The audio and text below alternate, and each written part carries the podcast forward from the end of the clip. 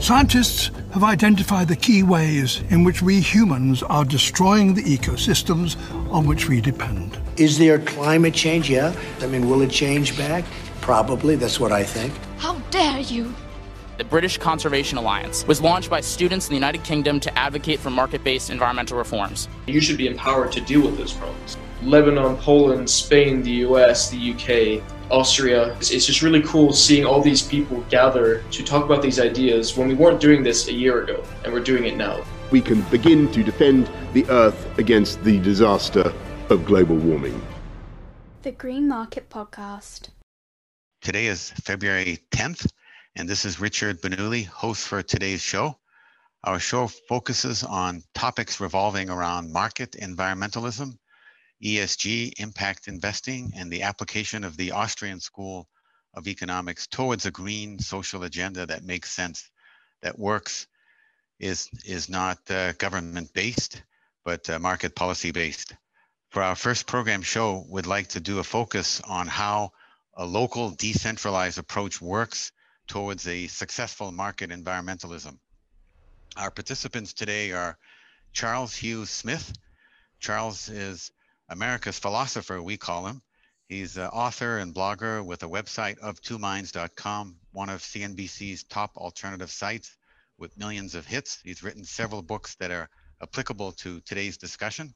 Also have Marty Jimenez Mausbach, is Vice President and Head of Research at the Ostrom Institute, a think tank based in Barcelona. And Julian Morris is a Senior Fellow at Reason Foundation and Senior Scholar at the International Center for Law and Economics.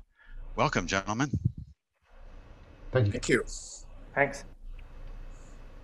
Great. I thought we begin with a discussion on uh, your background, each of your backgrounds and current work, and perhaps we can delve right into a discussion on um, what's happening in today's world, the big, the big uh, lessons from the pandemic, and uh, what are these lessons for climate change and governance. Uh, maybe you could begin with Marty first. Sure. So thanks a lot for having me. This is Marty. I'm the head of research of the Ostrom Institute. We are a non-partisan think tank and policy advocacy organization based in, in Barcelona and member of the Atlas Network. And we basically work on, on three main areas, research, outreach, and advocacy. And, and of course, one of our areas of interest are evidence-based green policies and, and free market environmentalism. So very excited to be here today, very excited to partner with, with BCA, uh, with the British Conservation Alliance, with the Austrian Economic Center, with Reason in this exciting endeavor. Thanks a lot. Uh, great. And uh, Julian, if you wanted to do an introduction. Hi. Um, yeah, so I'm Julian Morris, um, and as uh, as already been explained, I'm a senior fellow at Reason Foundation and a senior scholar at the International Center for Law and Economics. My work over the past 25 plus years has focused a significant extent on ways uh, of enabling uh, individuals and communities to address environmental problems through sort of bottom up approaches. Um, so that encompasses the role of property rights and legal mechanisms, as well as um, sort of inf- more informal rules and, and procedures uh, that might be established by communities. Great. And Charles? I have to say, I'm much more on the margins of society and the economy.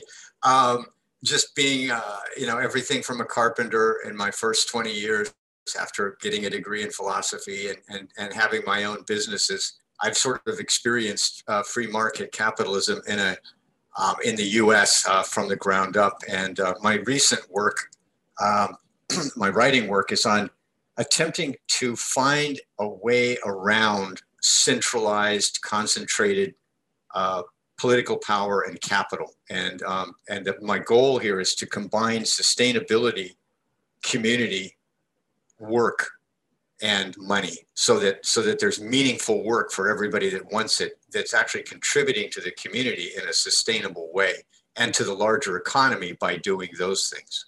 Great. Then let's begin with a, a focus on what's happening in today's world on the covid pandemic. Uh, what, what are the lessons that the pandemic is presenting for climate change and governance? What, what are your thoughts uh, marty yeah, I think that's that's a very good point. So I would say I would begin by saying that that as governments are trying to recalibrate and, and moving on from, from the pandemic, a, a more localized approach to, to international agreements be may be more appropriate in, in tackling global issues such as such as for instance climate change. So of course it does make a lot of sense to um, articulate uh, mechanisms of, of global governance such as uh, open data, uh, knowledge sharing, open science, and so on. But we've seen when it comes to, um, for instance, uh, testing and tracing or uh, the vaccine rollout, for instance, then uh, we do need a, a, a, wide array of, of solutions uh, competing uh, among them instead of a just one unique top-down approach. And, and then I also, I also would say that, that the very relevant conclusion is that uh, social trust and, and, social capital has also been a very relevant um, uh, yeah ingredient when it comes to tackling um, the pandemic and, and of course also when, when it comes to climate change and climate action. Great. And Julian, do you see similar types of lessons? Uh, so I think one of the things that we learned relatively early on in the COVID pandemic is that the disease, the, the virus, um, transmits in, in, in, through clusters, often super spreading events in, in specific uh, contexts.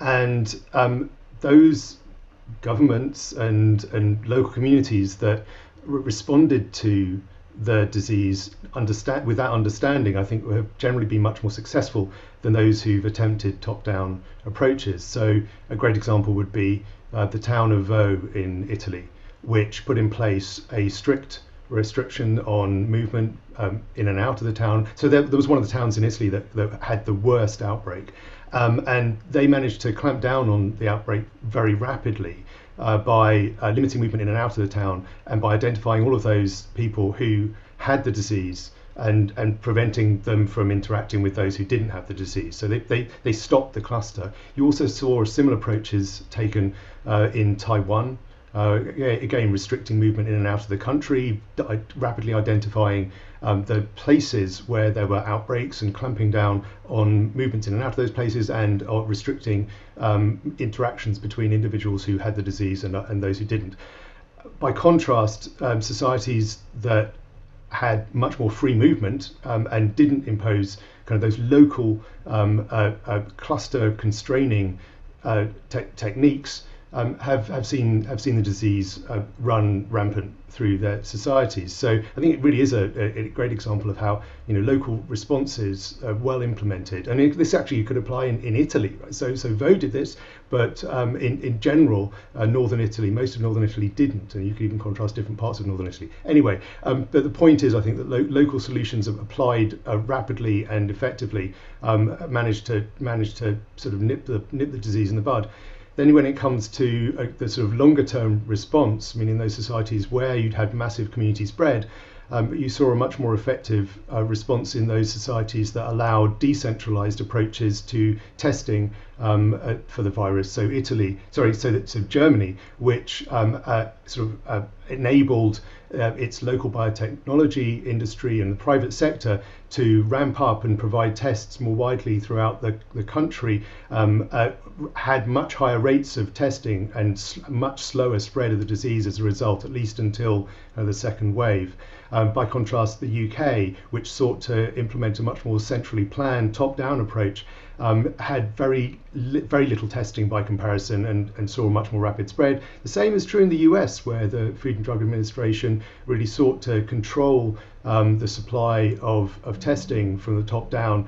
Um, a, as a result, it didn't have, when there was an outbreak in Washington state, it, it sought to prevent um, local hospitals from implementing tests that, that they'd imported from outside and caused the, the disease to run rampant. So local solutions implemented rapidly um, again was were, was part of the the more more effective constraining of the of the virus. Um, now you're seeing uh, uh the same happen to some extent in, in the rollout of the vaccine. So uh, the UK's learnt from its mistakes previously and is, is implementing vaccine rollout um, much in a much more decentralised way. It's it's it's uh, enabling the supply of vaccine at pharmacies and so on. And about a quarter of the British population um, nearly has been has been tested as uh, sorry has been vaccinated as a result. It's quite remarkable um, uh, success compared to nearly every other country. Um, one other example would be Israel, I suppose, which has which has vaccinated more than half its uh, its its country, but but but but much obviously a much smaller population using military and so on. And do you see these lessons carrying over to climate change and environmentalism? I mean, I think this is the, the, the lessons are universal. That that local decentralized solutions that, that are able to um, uh, be based off of local tacit knowledge and, and actual knowledge. So, so, so the local experience, which is relevant, um, are, are going to be more effective. So, when it comes to um, the the protection of uh, species, for example, um, this is very often a, a, local phenomenon. The species are being subject to um, either habitat encroachment or they're being subject to uh, pollution. Um, and the most effective solutions in those cases is to identify ways of engaging um, the local community so that they have incentives to conserve or incentives to reduce pollution. Um, so you can contrast, for example, the approach towards species conservation in, in southern Africa with the approach in, in uh, East Africa. In southern Africa, uh, the, there's generally been a decentralized approach. So uh, individuals and communities have been able to um, have control over access to uh, species and also, more importantly, perhaps, benefit from um, ecotourism rights. And as a result of that, um, they've been able to gain resources from the from from the sale of those ecotourism rights by and they manage the the, the, the, the populations of uh, indigenous species, the rhinos and elephants and um, uh, water buffalo and so on, that, that tourists want to come and see um, much more effectively. And you've seen an explosion in the in the numbers of, of those endangered species in southern Africa, where local communities are able to benefit from um, the investments they make in conservation. In contrast to um, many parts of eastern Africa, where you've seen a decimation of, of species, um, largely because the state has has asserted direct control over uh, the management of those species and made it very difficult for private or community owners of the species to benefit from that, that those forms of management. Interesting. And your thoughts, Charles? Well, I, am uh, extremely excited to be in this discussion because um, the the uh, as as Julian just explained, I mean the the pandemic response has been a kind of an experiment between centralized and decentralized, and and the winning the winner of that competition is pretty clear. I, I wanted to mention too that Marty, um, I wanted to pick up on something he mentioned very quickly, which is the loss of trust in centralized institutions and authorities. In other words, where the top-down approach has been implemented, um, there's been this tremendous uh, and pervasive and, and very likely permanent loss of trust in these centralized responses because they've failed in so many ways. And so that's the other, uh, I think there's an important psychological element here, which is if you're part of the, um, if you're participating, you have agency, then um, you're going to have trust in that local solution because you've seen how it was um, uh, implemented and, and adjusted to reality and you had a say, right? You, you're a participant, not just uh, a passive uh, observer. And so that's another very powerful uh, force in decentralization is participation in what I call agency. And, and I think what we're really talking about here is the um, is capital and agency. That's my shorthand for what really counts. You know, capital in all of its forms. You know, human, social, intellectual, and and um, you know, physical assets. Control of those, or at least influence over those, and of course, having agency, having some say in how those um, systems are are working in your community, and then to um, to Julian's points, I think what we're what we're seeing is decentralization allows competition of solutions and ideas. And yet it also enables and encourages cooperation between communities that can then share the best solutions, what, what we might call appropriate technologies, right? And so this is where top-down centralized uh, solutions, whether they be so-called free market, you know, like big tech or they be government, uh, they fail, right? Because they, they have no knowledge really and no way to impart the knowledge of, of, of appropriate technologies for each community. So and a broader point, I want to kind of tie in another uh, element of the pandemic, which is um, global supply and demand uh, and supply chains. And I think that what we're seeing is the breakdown of, of extremely centralized supply chains and monocultures, right? Monocultures in agriculture, in, in industry, in, in tech. And in other words, the more centralized your capital and your political control, then the more vulnerable your system is to uh, supply chain disruptions. And I think that another thing that the pandemic is uh, revealing is that externalities are not being priced in. And in other words, um, the loss of, of uh, natural capital or the erosion of, of community uh, agency and, and control or, uh, and ownership, all these things have been kind of hidden away. And, and uh, because the system seemed to work so well as a monoculture, where there's you know four companies control all the um, all the animal products in the U.S. or there's you know three semiconductor you know manufacturers or this kind of and that that concentration of capital and control appeared to work really well in the neoliberal model. But it's i think now it's it's all of its flaws and weaknesses and its um, its its inefficiencies despite its claims to efficiency um, it's actually a very inefficient system because it leaves, um, leaves us vulnerable to disruptions in a way that a decentralized economy of open competition and cooperation um, is just not that uh, vulnerable because it's resilient and it's much, it's much more adaptable. And it, it, it, it sort of distributes capital and agency down the pyramid instead of up the pyramid. And, and I think that's where we have an exciting opportunity here um, in the in the pandemic, post-pandemic era. Great. Um, I'll just add. I mean, I think that that that also highlights some of the underlying causes of centralization. So you gave the example of, of, of the concentration uh, in the meat uh, processing industry in, in the US, which has in no small degree uh, been a result of regulation, regulation of abattoirs in particular, which has meant that there are there it's it's very very costly to establish an abattoir. So there are relatively few of them in, in very spaced very far apart. Which you know, in the context of a pandemic where it's difficult to move uh, things from one place to another, and in which abattoirs were particularly susceptible to COVID, um, there, there was a serious supply chain issue.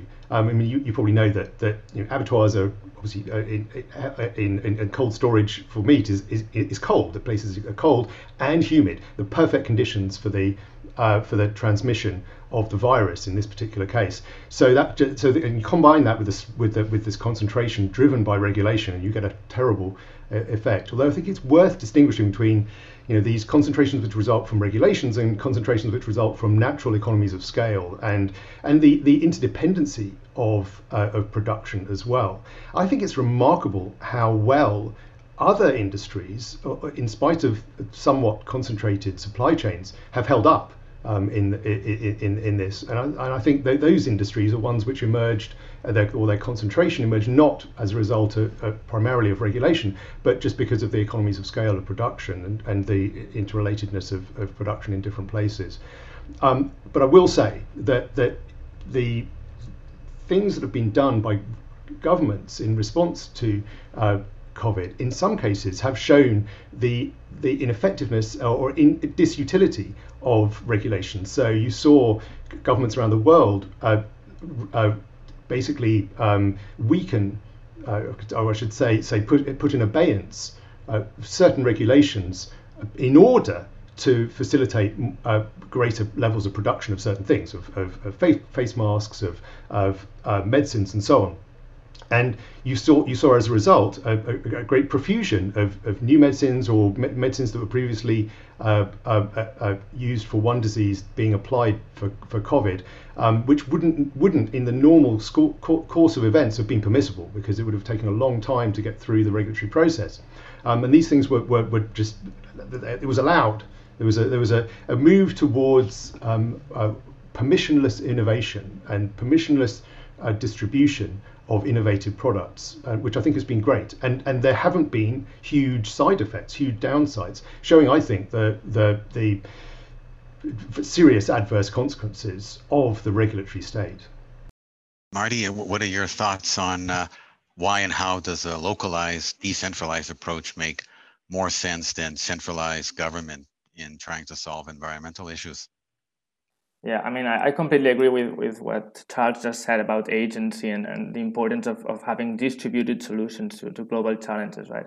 So I would say that, that climate change is arguably an, an example of what we would call in economy a, a supersized tragedy of the commons, right? So we all know it's better for everyone to stop wrecking the, the shared resource of, of the atmosphere, but individually we'll have all strong incentives to keep doing the things that are, are causing the damage.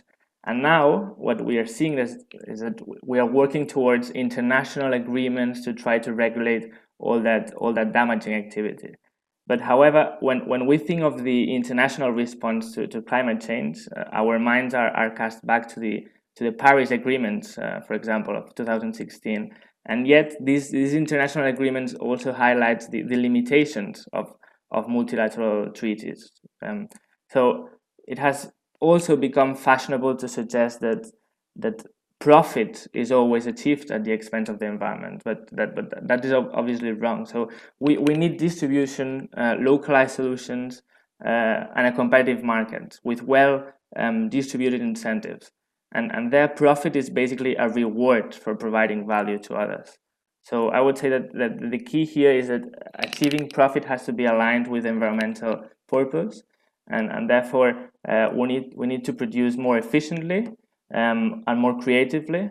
But for that, we need, uh, as you've said, tacit knowledge, localized solutions, and uh, distributed uh, agency to, to solve this this climate challenge. And and um, uh, to, to sum up, I would say that that the market system is precisely what enables us to get more from less. So to, to get more from our economic activity while using less resources. And we also need innovation and, and, and technology that, that uses less resources and adds more value to, to the global chain. So I would say let's let's add the right uh, incentives, the right nudges to the to the to the system. So put, for instance, a price on carbon, but then after that, just unleash the power of, of market-driven entrepreneurial innovation and also um, this polycentric, uh, localized solution of, of the commons, right? So uh, innovation at the end of the day. And by innovation, I mean, of course, entrepreneurial innovation. So agrobiotechnology, um, smart mobility, smart agriculture, uh, safer nuclear power, and, and so on. But also, I'm also talking about the community power. And, and I will, I know we will talk about Ostrom in a minute, but by community power, I mean um, decentralized communities that are already today managing common pool resources forests, water supplies, fisheries, and, and even urban resources. So um, in a sustainable uh, long-term manner. Interesting. And uh, we note also that the Nobel Prize laureate Elinor Ostrom has come up with a set of, of defined uh, rules of thumb and, and uh, guidance in market environmentalism, especially as it relates to, to localism. Um, Marty, can you provide your insight into that? Uh, what, what, are the virtues of localism from from the wisdom of of Elinor Ostrom? Yeah, so so just to give a, a, bit of context, so Ostrom was the first woman to to, to win the, the, the Nobel Prize in economic science, and I would say she's also one of the more uh, iconoclastic thinkers uh, to, to win it. And basically, Professor Ostrom's work focused on, on these mechanisms of, of self governance that operate in different societies. And she was basically studying local public economies, and in particular the municipal provision of uh, police services, but also the management of water supplies, fisheries, forestry, and also um, development in, in, in the developing world. And she was studying the rules that govern the behavior of individuals in their interaction both with nature and also with, with one another. And for Ostrom, uh, a key insight was that we need to find ways to encourage human cooperation. And in particular, we need to re- recognize that, that governance, and by governance I mean the um, activity of collectively developing rules to solve social problems, governance is not the same thing as government. So that, that's, that's a take home message. And if, if we talk about um, commons and, and, and Ostrom le- lessons uh, in terms of climate change. And if, if, if we think of, of the history of political and economic thought, the, the source of, of social order has been basically attributed either to the, um, let's say, uh, invisible hand of, of, of, the market, so Adam Smith, uh, most notably, and then we have the heavy hand of state control, like uh, think of Hobbes, for example, right? Um, but perhaps one of the best ways to understand Ostrom's work is to see it as, as working out a, a Hobbesian problem by way of a, a, Smithian solution. And, and that's perhaps a bit of a stretch, but, but not by much. So we are trying to find um, uh, localized, uh, competitive, polycentric solutions um, to arrange uh, collective action problems. And, and, and Ostrom's work on, on public economies and, and common pool resources focuses on what we would call rules in use as opposed to rules in form. So decentralized individuals and groups relying on to make decisions and to coordinate the behavior in order to uh, overcome social dilemmas and, and, of course, also environmental challenges. And Charles, how do you see the virtues of localism as expressed by Nobel Prize laureate Elinor Ostrom? Well, I really appreciate both uh, your uh, your summary that you sent me in writing, Richard, and um, I've, I've taken a lot of notes very quickly from um, Marty's comments. Um, I, I, think what uh, it shows is um, sort of the what I what I consider the ecosystem model of, of localism, which is um, rather than try to impose a monoculture of control, you know, command and control, then you allow uh, sort of like natural alliances and, and uh, natural incentives to cooperate, to, uh, to develop. And then you have, um, as, as Marty said, rules in use, which means there's flexibility and adaptability. It's not some sort of rigid thing like a, um, uh, uh, like a, a, strict legal system, right? That you can actually work things out uh, cooperatively and, and that's a tremendous um, insight into how humans work and have worked over the millennia, right? That um, there is a need for, for, for some structure, but if the structure allows adaptability and evolutionary, you know, solutions to evolutionary pressures, then it's, it's going to respond much more quickly and much more successfully than um, a top-down system. And um, you know, it's uh, this discussion of, of Nobel Prize winners. I believe it was the previous year, there were two people that won uh, the Nobel Prize for economics, and, and their work was about, they would describe it differently, but for me, it was recapitalizing local communities. In other words, when you give people capital, in other words, not just money, you know, like a donation from a, a non-governmental agency. Those typically fail, right? Because those are top-down, you know, solutions imposed by some NGO. When you give people access to all the forms of capital, and and um, Ostrom's work is is actually a form of social capital. It's like here's a structure to work together on collective management of, of, of, of local resources. That's a form of capital that's been lacking and so um, I think that uh, part of what I see happening in, in, Ostrom's work is we can recapitalize communities by giving them uh, these, these um, intangible tools, if you will, um, and, and structures, as well as uh, maybe access to better technology, better innovations, more efficient uh, production techniques. And, but we also need actual money. you know, in other words, there, there has to be some capital available. And I think that's the other exciting thing we're, we're um, that, that this paper that you sent me discusses is we need to provide access for private investors to compete with global corporations because just to kind of tie it back to central bank distortions, when you lower interest rates to zero and you, you basically um, supercharge the uh, Cantillon effect, right?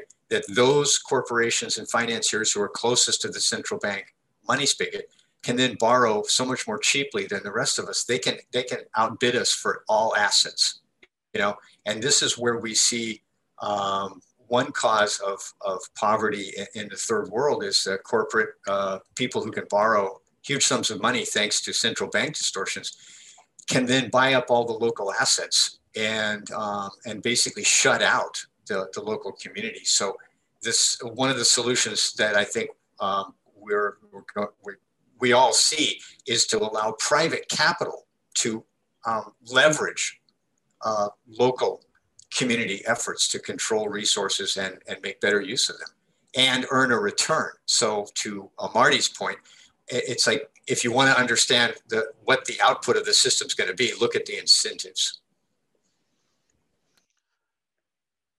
Great. And your thoughts, uh, Julian, on the wisdom of Elinor?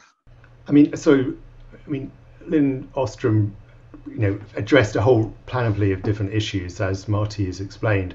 Uh, but I think at the core was her understanding of the sort of interrelations between the the different levels of, of legal rules and informal rules. So sh- she did a lot of work looking at how different constitutional structures um, were uh, influenced the way that that resources were managed and people interacted. So this pertains to the ability uh, of people to own and control the resources that they are uh, notionally um, uh, living within or, or, or living on.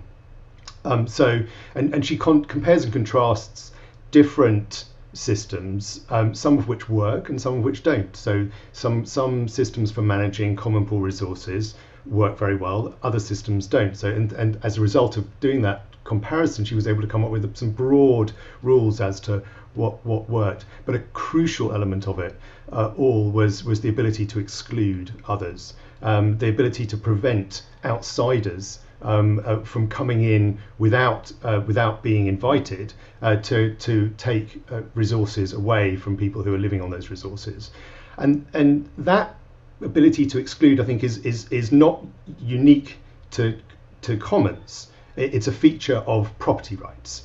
Um, and the another great scholar who worked uh, extensively on uh, these issues, Harold Demsetz, kind of explained, I think, in a sort of simple way that, that Lin Ostrom then developed more more elaborately. Um, that, in a sense, uh, for, for in any particular circumstance, it makes sense to create property, whether it's common or private, uh, when the the benefits of exclusion are greater than the cost. So the benefits in terms of being able to re- reap the rewards of your investment in planting the field or uh, providing um, uh, uh, grass for, for cattle so, and so on, when those benefits are, are greater than the costs of preventing others from coming in. And those systems work very well. Um, and they create incentives over time. So you can compare, for example, what happened in the in, in, in the sort of 18th and early 19th century in the United States, um, in the Western United States, where um, where as as the as people moved out west, uh, initially uh, they they took cattle with them, uh, but they weren't able to fence those cattle cattle in. So they used branding to identify their cattle, but the cattle roamed freely on on on the range. So there was a commons, but the commons was managed. Um, but because it was possible in principle to create property, um, it, entrepreneurs identified ways of, of, of closing the commons. They invented barbed wire. And that barbed wire enabled large ranches to be created, which enabled people to then benefit more directly from investments in, in improving the land and, and making it a viable place for cattle to live. And these, and these lessons I think are important because where you don't have that ability, where and where outsiders are able to come in, they can destroy commons. So you've seen this with fisheries around the world, where artisanal fisheries were managed locally. Um, many cases in places like Brazil, but even in lobster fisheries in Maine, you have uh, the ability for those those those people who are managing the fishery to identify ways uh, to, to limit catches um, uh, that that benefit everyone. Uh, when outsiders are able to come in and take from that fishery without uh, any payment of uh, to, to, the to the locals um, and without essentially buying the rights, you often see those artisanal fisheries being destroyed. Um, so, it, making sure that the the, the the, the constitutional framework protects local individuals from invasion by others is important. I think this cuts to Charles's point about the ability of people in poorer countries to protect themselves from uh, it could be multinational enterprises or it could be local uh, politicians who are taking uh, kickbacks or some combination of the two. Um, those in many cases land is simply expropriated from people because the the property rights aren't secure. They're not able to defend those rights in in, in the courts of law, and so there there you need to change the constitution so that individuals are better protected and, and uh, aren't subject to that expropriation. There's a, a concept of tacit knowledge that, as expressed by Austrian school economist Friedrich Hayek. And this is knowledge which is difficult to transfer to other people through mere explanation or it's acquired through experience. And this is difficult for government officials who often live hundreds of miles, kilometers away to understand the situation. But it's the people in local communities that are better able to understand the situation best. How can this, this uh, concept of tacit knowledge be applied uh, towards market environmentalism in, in a beneficial way? Uh, how, how, do you see that, um, Martí? Yes, I think that that's a great point, and, and just adding on on what has just been said and the idea of, of, of both success and, and, failures when, when, when it comes to, to environmental um, problems. Uh, actually, Ostrom, when asked in, in a 2000 2010 interview for, for a single piece of advice on, on how to improve environmental policies, uh, Elinor replied, no panaceas, right? So when it comes to designing better rules, there is no one-stop uh, shopping. So unique problems require unique solutions and, and no size fits all. And I think that that's quite a relevant Hayekian message to say as well. So Ostrom basically moves away from, from models that propose solutions for communities on, on the basis of, of preconceived ideals that are then imposed from above. And then she moved instead towards genuine self-government governance. And, and, and, and I think uh, contributions were unique in the extent to which they emphasized the need to understand the problem solving of, of let's say, imperfect people in an imperfect world. And, and, and that's very Hayekian as well. So um, there is knowledge which, which is difficult to transfer to other people through, through mere uh, explanation. And, and that's acquired through, through experience. So um, it is difficult for, for government officials who often live hundreds of, of miles away to understand uh, and manage an environmental problem or, or situation. It is usually the people who live in the community that, that understand the situation best. And they are the ones who have acquired this, this tacit knowledge through living in that community and, and working with its natural resources. And, and therefore, these people are the ones who are best placed to manage this, this, these resources. So this, this polycentricity allows multiple actors to be involved. Of course, communities, also the private sector, entrepreneurs, and, and rather just having one body making decisions, we need multiple institutions or individuals taking part in this process. So um, the, decision making should be shaped by, by a variety of, of actors and, and stakeholders with, with diverse backgrounds and experiences. So I would say that that's the, basically the inter twining uh, lessons between between Hayek and, and Ostrom. Mm-hmm. And your thoughts, Julian, on applying tacit knowledge? I mean, I think it's actually a very, very important concept and one that is often ignored or not grasped properly by policymakers who think that they've got the solution to everything. And let's consider the problem of, of innovations that might be beneficial for climate change. There is, I think, a, a, a many people now claiming that the solution is going to be some sort of top down, massive program of investment in innovation, um, that so called innovation. So, top down investment in research and development paid to various uh, private individuals, companies, etc. Um, I, I, the evidence is that, that over time there's been dramatic improvements in energy efficiency um, and reductions in the use of energy per unit of, of, of GDP, euro, dollar, or whatever. Um, uh, you've seen a more or less linear decline in uh, the, the amount of resources uh, used per, uh, per unit of, of GDP, and also the amount of emissions that result from that. And in fact, you've seen an, an accelerating decline in carbon dioxide and other greenhouse gas emissions over the course of the past 30 years. Uh, and this is a result of a number of different things, but all of it, pretty much, with a few minor exceptions, uh, is a result of uh, local knowledge being applied to develop new innovative products and processes that entail reduced resource use. I mean, any any person who wants to make a profit has an incentive to, to make use of fewer resources to produce the same output because that will result in in in more uh, profit. Uh, uh especially if there is competition, so different people trying to produce similar things or produce similar uh, services will will invest in ways of doing that at a lower cost, and that means using fewer resources in many cases. Um, over time, that has resulted in a dramatic decline. If you try and then come along and say, well, we've got the solution to, to this problem, it's going to be a top-down research and development exercise that will result in the perfect uh, technology. You will override those uh, in, inherent incentives and distort investments towards this preferred uh, technology or set of technologies, which I think is very dangerous. Um, and, and, you've seen it to some extent with the bias towards uh, certain kinds of, of uh, technology um, in Europe and the US. I, mean, I think one particularly egregious example is, is the renewable fuel standard. So it's not an investment per se, but it's a requirement in the US that uh, gasoline contains a certain proportion of, uh, of, of, basically ethanol. Uh, slightly more complicated than that, but let's leave it. That's that's the basic outcome. And the result of that has been a massive switch in the in the production uh, uh from from fu- from food uh, uh, to, to the production of ethanol. So corn and so on have been planted in order to grow uh, uh, to, to, in order to, in order to produce ethanol. And this is this has had massive environmental consequences. It's it's taken a lot of marginal land into production. That marginal land was habitat for endangered species and species in general. Um, so you've caused harms to the environment. But in many studies, the, the evidence suggests that the amount of energy put in to produce one uh, unit of ethanol is, is about one unit of energy. So, in order to produce a, a gallon of, of, of, ethanol from, from corn, you're putting in about a gallon of gasoline.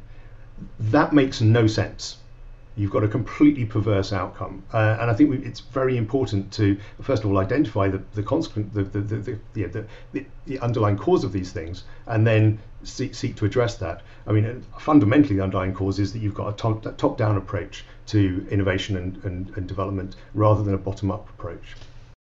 Oh, and your thoughts, Charles? Yeah, I um, again have been taking copious notes from um, both uh, Martí and Julian. And I think um, the no panacea um, that uh, Martí spoke to, it's um, it, it's again, it's um, kind of a, a way of, of saying that without tacit knowledge, then um, we're creating a lot of systemic risks. And um, there was, um, there's so many examples of that around the world where top-down solutions imposed by NGOs or governments simply don't work. And so all that capital is squandered.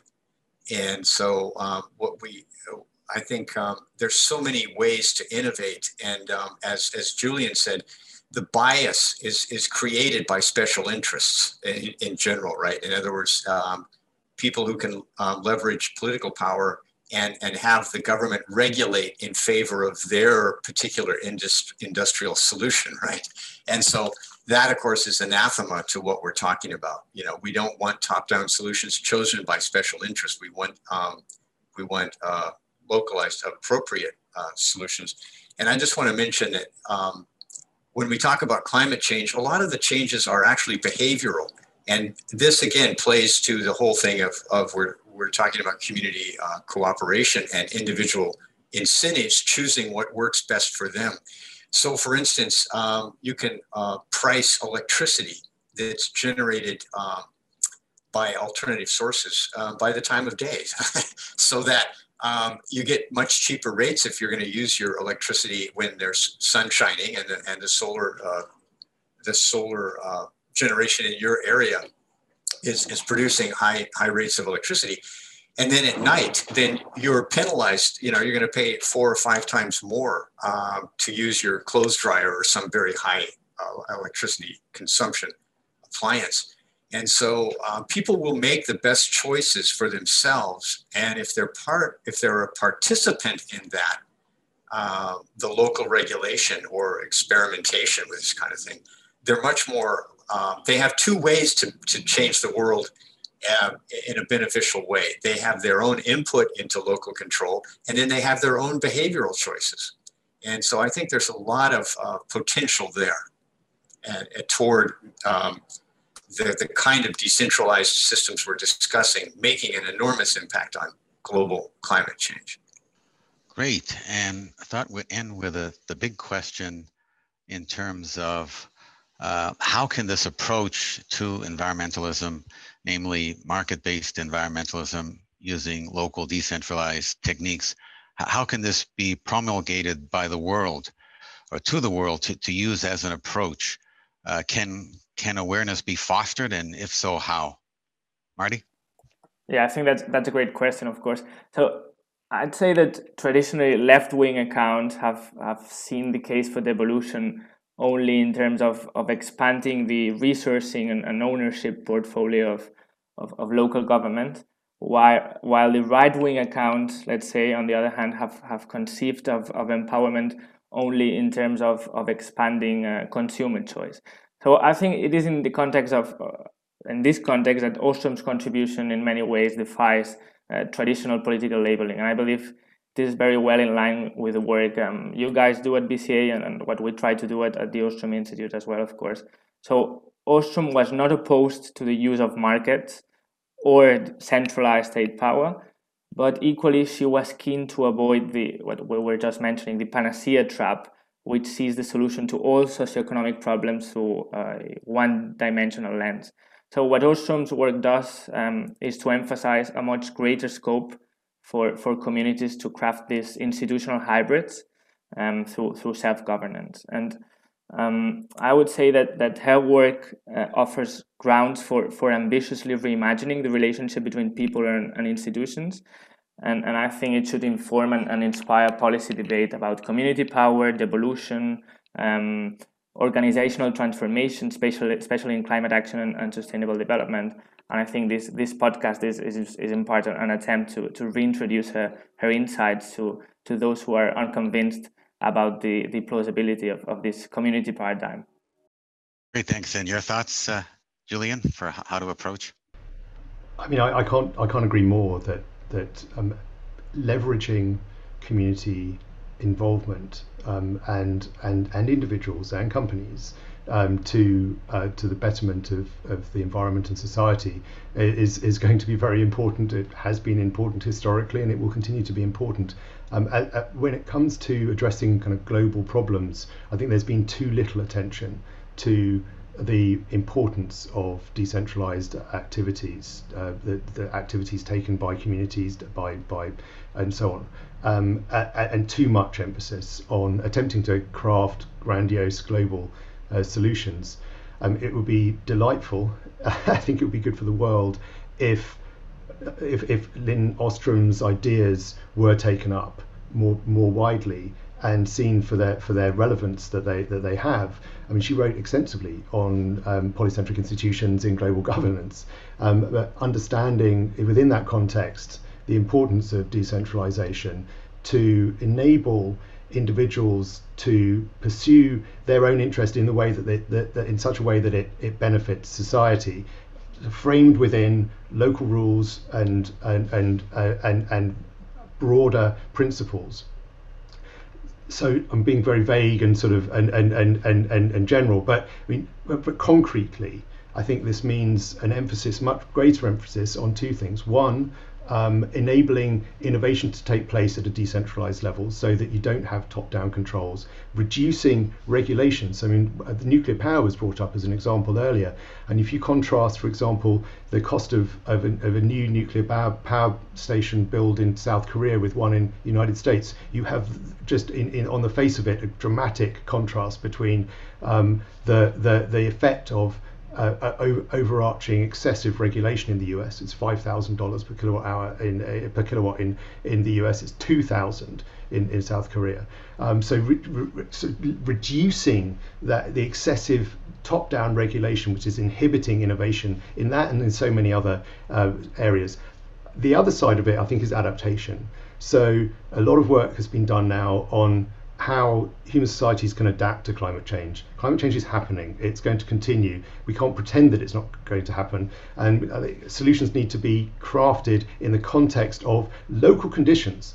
Um, that and that means that local individuals and communities uh, need to be able to take control of their destiny. Uh, and in many parts of the developing world, which is more likely to be adversely affected by climate change than the, the, the developed rich world, uh, that people do not have uh, the, the right to control their own destiny. They're, they're inhibited. For example, in India, in most states in India, it's very difficult to own land or own large tracts of land because there, there, there are colonial era restrictions on the amount of land you can own. That is just ridiculous. And it inhibits the ability of those people to get mortgages, it inhibits their ability to make their use of land more efficient, inhibits their ability to invest in solutions that will enable them to address increases in temperature and reductions in water flow. So you know, these these are the things that actually probably most urgently need to be addressed in the context of, of climate change. All the stuff about eliminating carbon dioxide emissions, that's a very, very long-term process. And, uh, but there are immediate problems that can be addressed in terms of reducing the impact of climate change at the local level. Interesting. And Charles, your thoughts on the approach in fostering the awareness? Yeah, I, I, would just add a couple of comments to what uh, Martí and, and, Julian already said, which is what we're really proposing here and discussing um, is an integrated solution. In other words, the um, the, the top-down, over-regulated uh, kind of uh, approach that, that Julian has has just critiqued. The problem is it do, it's not really integrated. Like it doesn't really focus on the fact that people need a livelihood. you know, we have to we have to create work that um, that's sustainable and, and, and provides meaningful work to, to households. And we need sustainable ways to generate profit, not just a, a slash and burn and then you leave the wreckage behind. And this is what we're talking about is the, uh, the tacit knowledge of, of the local communities is how to, how to sustain profit. And that's, and that's really part of, of climate change, right? Is we need to provide livelihoods that um, that makes sense of, of local resources. And um, I, to, to Martí's point, I would just add that we need, what we're really trying to fashion here is um, a new narrative that, that bypasses this sort of stultifying um, dead ends of, of the, the left and right, right? Like we, we need a, a way of, of threading the needle, so to speak, where people start focusing on solutions rather than trying to label um, um, what we're proposing is it left or right? You know is it marxist or is it socialist or is it is it neoliberalism? It's like no it's none of those things. We're talking about solutions. And and two books come to mind that that i don't think are ideological at all. And um, they're part of the kind of solution that we're talking about like the mystery of capital which was all about the the tremendous importance of establishing uh, easy to access property rights and A White Man's Burden, which was a book by a guy that had spent decades working in Africa for NGOs, and on the complete and utter abysmal failure of all NGO top down solutions to African development. and so, there's a, in other words, my point in mentioning those books is there's a lot of ideas that that tie directly into our narrative, and and I think um, it, it, to Richard, to your point, how do we proceed?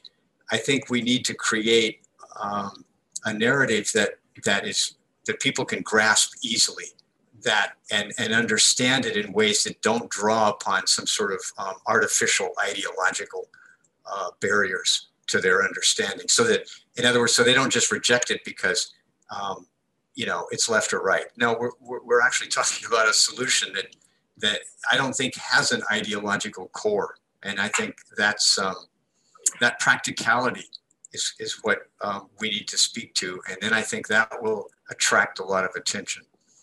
That's great insight. And how, how can our listeners learn more about your work in terms of where they can find resources and what uh, writings you have, uh, Martí? Yeah, thanks for that. So they can Google instituteostrom.org. Uh, there they will find all our publications. We recently published a book as well and yeah, we are also looking forward to, to keep on collaborating with with other organizations like like BCA or or Reason in this regard. So thanks for having me. Great, and Charles. Yeah, visit me at oftwominds.com. Uh, samples of my books and are free, and my archives are all free. Great. Thank you very much, gentlemen. It's been a great and insightful discussion. Thanks a lot. It's been a delightful conversation. Yeah, thank you. Thanks.